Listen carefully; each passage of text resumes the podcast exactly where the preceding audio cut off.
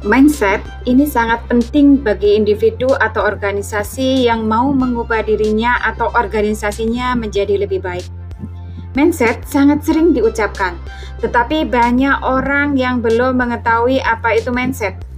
Mayoritas orang, termasuk saya sendiri, yang kurang tepat menerjemahkan mindset menjadi pola pikir.